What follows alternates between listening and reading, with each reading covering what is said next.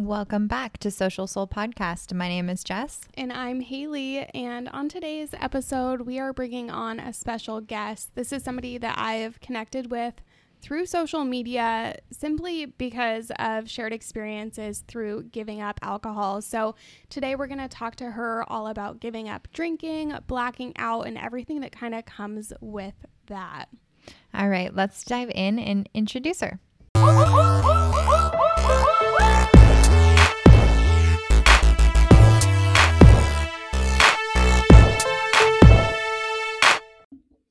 All right, you guys, today on the podcast, we have one of my friends here with us, Kristen Labeck. And Kristen is a former social drinker who stopped drinking back in May 2016 after she kind of realized alcohol was doing more harm than favors in her life. And now she's kind of on a mission to help other sober, curious women see that there is more to life to be enjoyed and remembered without alcohol. Welcome to the podcast, Kristen. Can you tell us a little bit more about yourself and where you're at in your life right now? Yeah, so first, thank you so much for having me on your podcast. Such a pleasure to be here. So my name's Kristen. I if you want my specs, I'm 30, almost 6, currently living in Massachusetts, and I have been boozless for almost 5 years. I cannot believe it's been 5 years. My life right now is literally a 360 times 5 to what I was living 5 years ago. When I was drinking, I like to say, living a very unconscious life. It was pretty much just living within the matrix of society, just doing whatever my friends were doing. And I was really not living a life for myself. I always tell people the biggest pattern that I saw while drinking was getting into toxic relationship after toxic relationship. And the last toxic relationship turned into a marriage. And on my 1-year wedding anniversary was the day of my last drink. And I knew that there was something majorly wrong in my life. And I felt that just a step away from alcohol would give me some clarity. So within those 30 days, my husband and I at the time, we separated and decided that we were most likely going to proceed with a full-on, separation and divorce. So yeah, it was just, honestly, it was crazy. Now that I think back and I look back, I'm like, how did I do that? And with all of the chaos going on, quit booze for, my intent was 30 days. And then once everything kind of came to a head and I realized what was going on in my personal life and the road that was ahead of me, I said, okay, Kristen, you have to stay sober as long as possible. And it was really hard for me to identify with that word sober in the beginning, but I had to identify with it because I knew that if I went back to my old ways of drinking and causing the problems that I had in my life, I wasn't going to be living a new life. So that's the long and short of my story. Yeah. Well, I love that you said that when you were drinking, you were kind of living a life that was for everybody else and just kind of based on these societal norms that we have and just kind of what you were used to. And that's such a hard thing to break free from. But I'm kind of curious. So you mentioned on your 1-year wedding anniversary is when things kind of came to a head for you. Yes. Can you tell us a little bit more about what that experience was like, why that led you to kind of changing your relationship with alcohol? I know you mentioned you started with a 30-day break, which I think is incredible, but I'm kind of curious what it was, the feelings that you were having, what emotions you were experiencing that led you to kind of make that decision for yourself. So I've always in my adult life struggled with intermittent depression and anxiety. And, over the years, I've kind of noticed that when I would drink, my anxiety and my depression would get worse. Mm-hmm. And I would get to this, in stressful situations, I would get to this point where I was almost receding back to childish behaviors. I felt like I couldn't take care of myself. I felt like unsafe and just very irrational kind of thoughts. Yeah. And I started to notice, you know, without getting too personal, I just started to notice that there were things happening in my relationship that I knew, like just woman's instinct. I knew that were just not, they weren't healthy things. And it was nothing that he was doing. It was basically, I was basically the bad seed, if you will. Yeah. Because I knew I needed to kind of like take care of my mental health, but I didn't even know what that looked like back then. You know, you hear it when you're drinking and you're just kind of like, oh, you go through a breakup. So you go out and you get drunk, and work sucks. So you go and you have a happy hour with people and you get wasted, and then you do it on Friday again. Like, I just could see the pattern, and I knew that I was the one causing the problems because I was not dealing with my own internal stuff.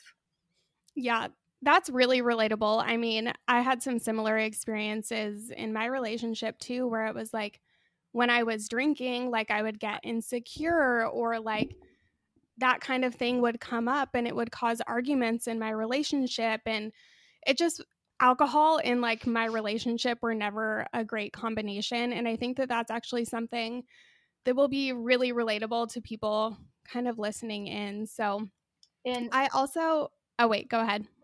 Just to add on to that, like, you know, I stopped drinking kind of at the end of my marriage, but the drama, if you will, didn't necessarily stop there. I did obviously stop drinking, but after I separated from my husband, I ended up getting back together kind of sort of with my ex prior to him, who was also toxic. So it was very interesting to be sober and relive that relationship that I had, you know, gone through before with a brand new eye.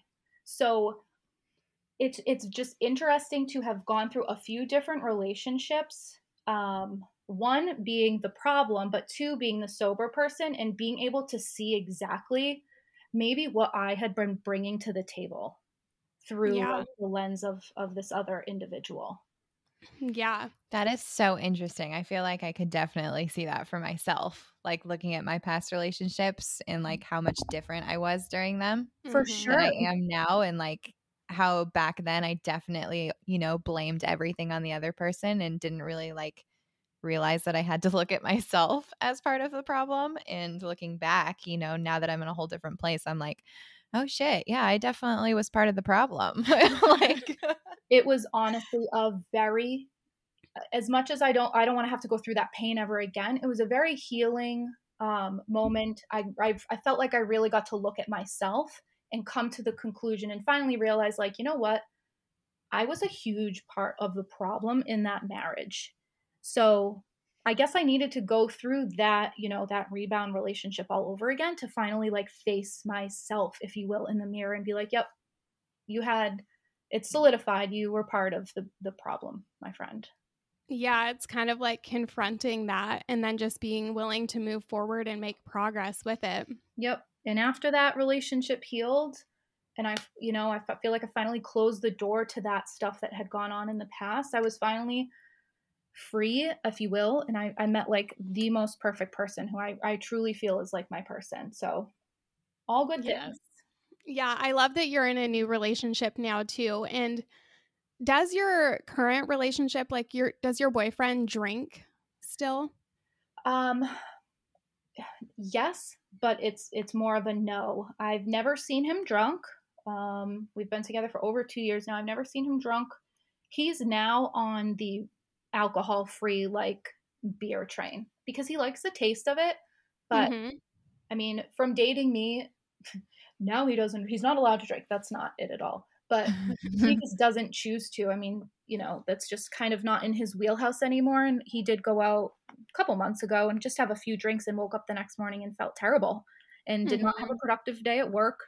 And you know, going a long time without it and then having it, it's like a slap in the face. So he's like, yeah, I think I'm going to be on this boozeless beer train. So he's on that now. So he really doesn't drink. Yeah. I feel like I liked what you said earlier about like how you were kind of using like your drinking back in the day to deal with like your anxiety and depression, and you realize it's only making it worse. But I feel like society definitely tells you that that's what you're supposed to do to deal with your anxiety and your depression, you know, just like how you mentioned, you know, oh, you had a stressful day at work, like go have happy hour with your friends and get cheap cocktails. And it's interesting when you're talking about like your is it boyfriend? Your now boyfriend, and how like he doesn't really drink. And it's like it's so much easier to not drink when the people around you don't drink. Yeah. But like I know for myself, like I've been in a relationship where my significant other has, you know, like drank a lot or like done drugs, and I do it more often because I'm with that person and they're doing it. Whereas like nowadays, like my boyfriend now, he barely drinks too. And so it's easy for me to barely drink. It's just interesting to think about. You kind of match those people that you're around. Yeah. And you just wish that there was more people like you two out there so that you don't have to. Yeah, okay. I got a message from somebody today who told me that she normally drinks to deal with her anxiety. And that is such a common misconception that we have. You know, you don't really realize that it's not helping until you get to a point where you feel like you can't manage the stress and the anxiety, even if you are coping with alcohol. So I just think that that's a very interesting perspective. I kind of wanted to talk to you about blacking out, because you've mentioned before that people used to call you Kristen the Blackout. And part of me thinks that that's like absolutely hilarious, but then I also know the struggle that is blacking out. So was that something that was like normal for you? It was normal, and it was unfortunately, embarrassingly, the goal of every time I would drink, because I was thinking about this today. Nothing bad ever really happened when I blacked out. So for me, it was really entertaining, I guess, and fun to piece together the night or the day after, like on Sunday morning or on Saturday morning. So the goal was always, yes, to black out. And because my last name is Labeck, it was just very easy to call me La Blackout. Yeah. It's funny because for me, it was like a different experience. Like I never had the intention going out that I wanted to black out, but it was something that was so easy for me to do. And looking back, I can kind of see like why it was so easy for me to black out. Like I would always smoke when I was drinking, and like that increases your risk for blackouts and stuff like that. And chug caffeine too. Yeah. Yeah. I would literally have caffeine every time before I went out. So I'd get drunk really fast. But I just like never felt good about it the next day. And I never had fun trying to piece together the things. I always just felt like total shit about myself. Like Jessica would have to tell me like, oh, this happened, or you did this, or you almost peed in the closet at the hotel, like things like that. And I never felt good about it. So it's interesting that you kind of have a different perspective on that. Well, I mean, it was fun when it was fun in college, right? I mean, yeah, I guess it's the time. But as my drinking progressed, as my, you know, life stress, adult stress increased, it was no longer really funny. And that's kind of what I was referring to about like doing things that I like regret in my relationship, and just not being the most like the nicest person or the kindest person. You know, without getting really personal, those blackouts later on, years down the line after college, were really what made me evaluate my relationship with alcohol and how I was just dealing with stress and unhappy times in my life. Yep. I totally agree. Thank you for sharing that. I kind of want to talk about like the social aspect of giving up alcohol too, because I know that this is something that holds a lot of people back. You know, it's like you think like I've got a wedding coming up, or I have this birthday party, or I have this celebration. Like there's all of these kind of social things where we're so accustomed to drinking. And I know that that's just a huge challenge that held me back in the beginning, and that a lot of people struggle with too. So I'm kind of curious what your experience was like when you gave up alcohol when it came to socializing and maintaining your friendships. So my experience is probably very different from a lot of people's, because when I decided to stop drinking was pretty much the same time that my husband and I decided to split, and we had only been together for a year. So mm-hmm. I was a very social person. I had kind of just stopped bartending. So I recently had just left like the bar restaurant scene, like going out after work and your shift and having a drink and just kind of being around partiers all the time. So pairing the, I'm giving up alcohol for 30 days with, oh my gosh, I'm so freaking embarrassed. I'm separated from my husband of only a year.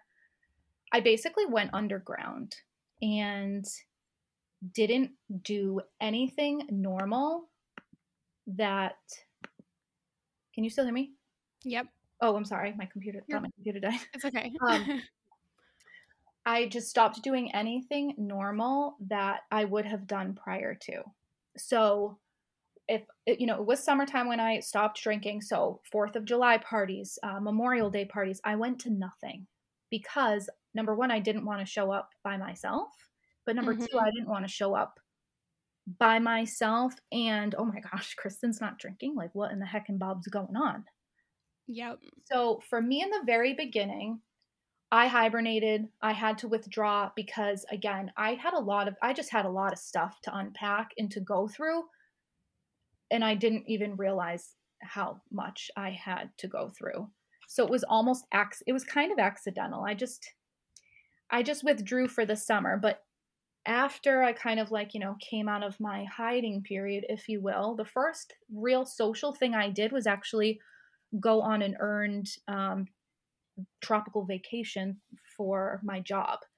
And I just owned it. I literally just owned the fact that I was not drinking. I was going to kind of step into that extroverted role that I had always taken when I was drinking, and I had a really, really good time. So just identifying with the fact that I didn't drink for me was all the gas in the tank that I needed to kind of stay successful and to still, after I came out of my hibernation, show up in the social scene, if you will.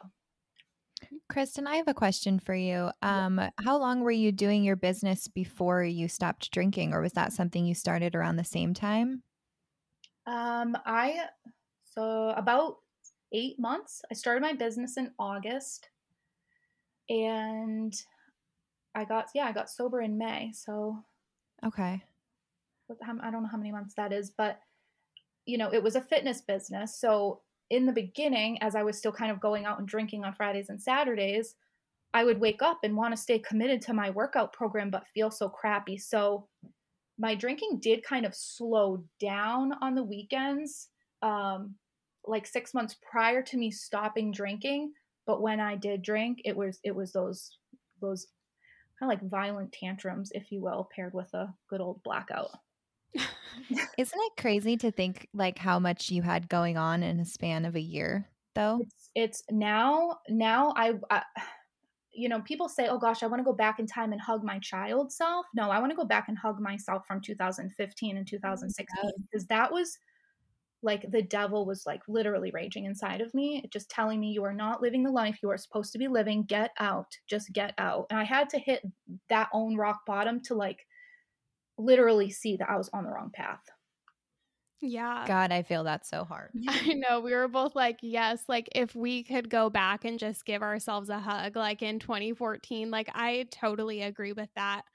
I often like think about like what I would tell myself, like before I stopped drinking, like the girl that I was when I was like 21, 22, 23, 24. And honestly, like, I mean, granted, I learned from every single one of those mistakes and like ultimately I'm here now, but I just wish that I had had the confidence and had the knowledge that I have now back then, because I could have avoided so much of this, you know? Me too. But then I also think like if I never went through all of that, if I never had the guts to just say like, I'm going to stop drinking for 30 days and truly see like what the problem was. Like I wouldn't be here. Yeah. Well, I wouldn't be able to be the 30-something-year-old I am and reach back and down to the 20-year-olds that I know and that follow me and that I talk to all day on social media. Like, I know that I'm living my purpose, at least for this, you know, chapter of my life. So I'm thankful for all, I'm thankful for all the blackouts. I'm thankful for my arrest. I'm thankful for literally all the crap, because it's honestly, it's built what we're all doing right now, right? Is just sharing our lives authentically and openly. Are you, so you just mentioned getting arrested. Is that something you're comfortable sharing about? Oh yeah. I mean, you could just Google me. So it's there. Oh no. If you want to go deep in the abyss. So, my first weekend back at college, sophomore year. Now let me just put it out. I was not drinking heavy back then. I was not super into partying, not into drugs at all. Like the occasional like high school party or whatever, sneak a beer, sneak a wine cooler. I was not like a super partier, but I went to this quote party. It was a dry campus. So there was absolutely no alcohol. Even if you were 21, I wasn't, but they had very strict rules. So I went to this quote party, AKA a gathering of like 4 people in a dorm room, was offered a few substances that I accepted. Come to find out, those substances were prescribed to somebody that got through some to somebody else. They went missing. They knew we were in the building. I'm honest. I straight up told them that I did it and was arrested, and I was put on. Oh, it was. You want to talk about trauma? That was something I had to heal too, because I identified with that arrest and those charges on my record that would come up when I was going to school to be a teacher back in the day. Yeah. So that was a mess in of itself, but it was good. Kept my nose clean for the next, you know, however long now, 19 years. Yeah. It's funny because I remember I used to say like, I used to think that it would be like a funny story to get arrested, like when I was drinking. Like, I don't know why I thought this would be funny. I don't know if you remember this, Jessica. I never once thought that. I did not know that you thought this. Oh my God. I swear. I just thought it would be like the funniest thing. And now looking back, I'm just like, why the hell would I have ever wanted something like that for myself? I don't know. If I would have known she was trying to get arrested every time we went out, I would have definitely not let her drink that much. Yeah, you would have handcuffed her to the house. Yeah, I don't know what I was thinking. My priorities were obviously like way out of whack. Oh, my priorities were – I didn't have priorities. Anything that would give me attention, I was like, yes, okay, let's go. Yep. Yeah. Embarrassing. No, you kind of mentioned like being – when you stopped drinking and like you started going out socializing, that you decided you were just going to embrace that extroverted side of you. Are you more of an extroverted person, or do you feel like you're a little bit more introverted? I think that when I am comfortable, I don't know, like a comedian, like I know my crowd, if you will, and I'm comfortable, then I'm super extroverted. If I don't know my crowd or it's new to me, I do seem very introverted. I'm quiet. I'm like a sponge. I'm kind of taking it all in. I'm reading people. But when I'm in my environment, I am the life of the party. No one would know I wasn't drinking. Yep. Yeah. Isn't that called just an extroverted introvert? Like you can kind of you're kind of both, right? I don't know. I think there's a word for it. Because like for me, I still get nervous like around Haley, and I've been best friends with her forever. And I'm like, I'm so introverted. I hate it. You know, I've taken all of the personality tests, and every time I take them, it says that I'm an extrovert. Yeah, I definitely get that vibe just from like following you on social media, like some of the stuff that you post, like I could totally see you being the life of the party. I can see it too. Yeah. Well, thanks guys. And I'm jealous because I want a little bit of that. It's goofiness. I don't think I could ever just come on social media and be like very clean, polished, and professional. We appreciate that. Well, thanks. But I feel like, I don't know, another topic for another day, but I just feel like, you know, could be a little bit more professional, especially just with my age. Maybe I just let my age get in my way. I feel like I should be something else at almost 36. I think you're absolutely perfect the way that you are. I don't see any issues either. My mom would say the same. I kind of wanted to ask, like, what, besides socializing, like, what other challenges did you face when you first decided to change your relationship with alcohol? Like, was there anything that came up, anything in particular that you remember struggling with? Yeah. Okay. Yep. So like I said in the beginning, the pattern that I always kind of got into was toxic relationships, right? Like one after the other after the other. Okay. So I'm sober, separated from my husband. We're going through our divorce. I meet somebody. Well, this person, now I date them for 3 or 4 months. Okay. Very casually, somebody I knew from my past, but had lost touch with, had no idea what this person was doing with his life. No idea. Well, come to find out, he had a very serious drug problem.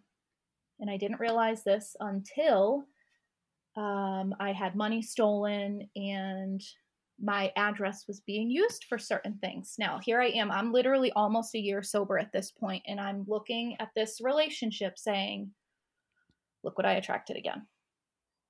Yeah. So for me, the socializing was difficult, but it was also, like I said, these relationships, it's like they kept popping up as a test. Mm-hmm. And I'm proud to say I passed them. It was hard again. It was just, that's my story, I guess. These toxic kind of men coming through, right? And I'm either trying to fix them or I'm falling to what they're doing, their actions, their behaviors, their extracurricular activities. That's huge, though. Oh, like, it's huge because it's done. It's done. I'm so aware of it. I see it. It's snipped. It's like I've stopped that generational stuff because I'm sure it's got to come from somewhere, right? Yeah. Like, it's so hard. I feel like so many people deal with that same thing, like, or even like tell their friends, like, oh, I always date toxic men, or like, oh, why do I always choose such bad people? But they'd never like do anything about it, or they never like figure it out enough to actually make a change. So the fact that you did is really inspiring. Well, thanks. It's, I wish more people would just pull back the layers of the onion and look at their own shit, mm-hmm. and get real with themselves, because that's where the magic is. When you can figure out the pattern, it's life-changing. And, you know, a lot of people joke about, especially women, daddy issues, but like, that's really something that people I think need to go to a therapist and unpack, because it's just going to keep showing up in other relationships. Yeah. Is that something that you did? Did you go to therapy?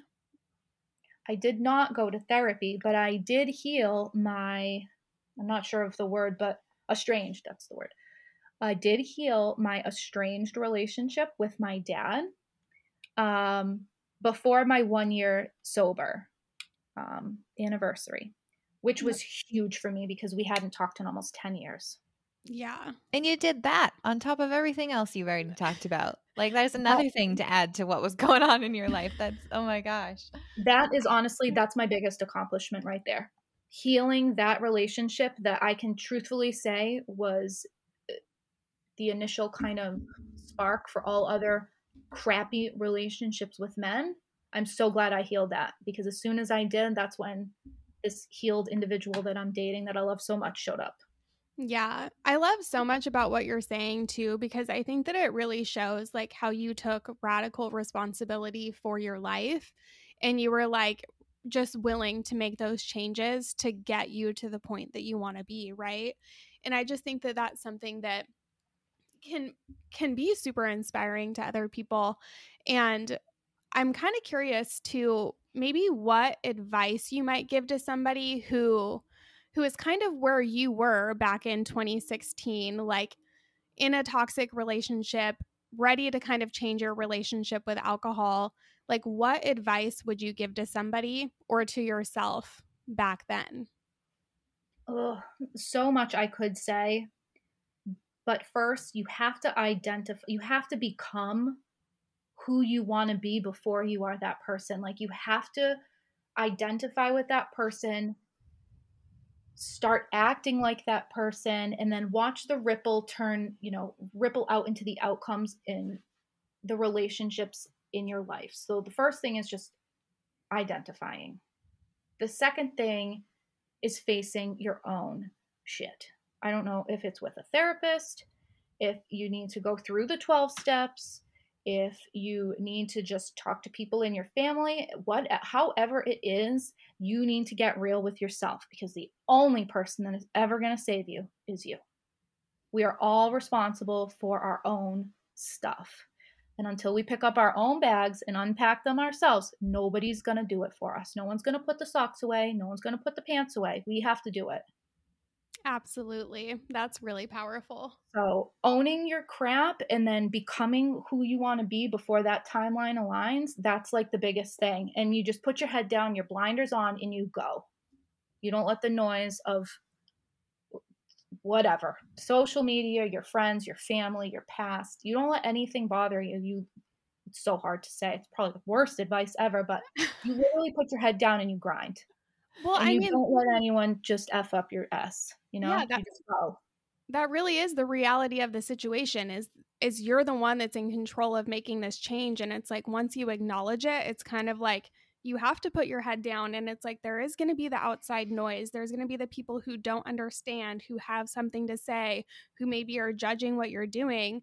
But ultimately you have to think about that end goal, right? And you have to know the person that you want to become and keep that person in mind as you work on creating that life for yourself. So I absolutely love that advice. And honestly, you have to also remember that the people judging you for doing the shit that you need to do for yourself are just scared of the fact that they're not doing their own shit for themselves. Mm-hmm. And they're literally just projecting their issues at you because they see you changing your life around and doing all these great things. That's one thing I have to remind myself every day. Yeah.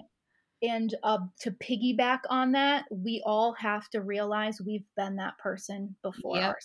Yep. And when we can admit that we've been a shitty friend, a poor partner, a terrible employee, when we can admit that we've done wrong and say sorry, that's huge, because we're not perfect. We cannot always just project and say, oh, well, he was crappy to me in that relationship, and my boss was just so mean to me at work. That's great, but we are responsible for our response. Yep. Absolutely. And so that's my tough love. We all just have to be responsible for our own shit.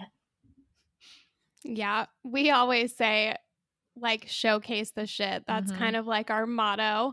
And I love that you do that and that you're willing to share all of these pieces of your story so openly, because that is something that's going to help make an impact for somebody else.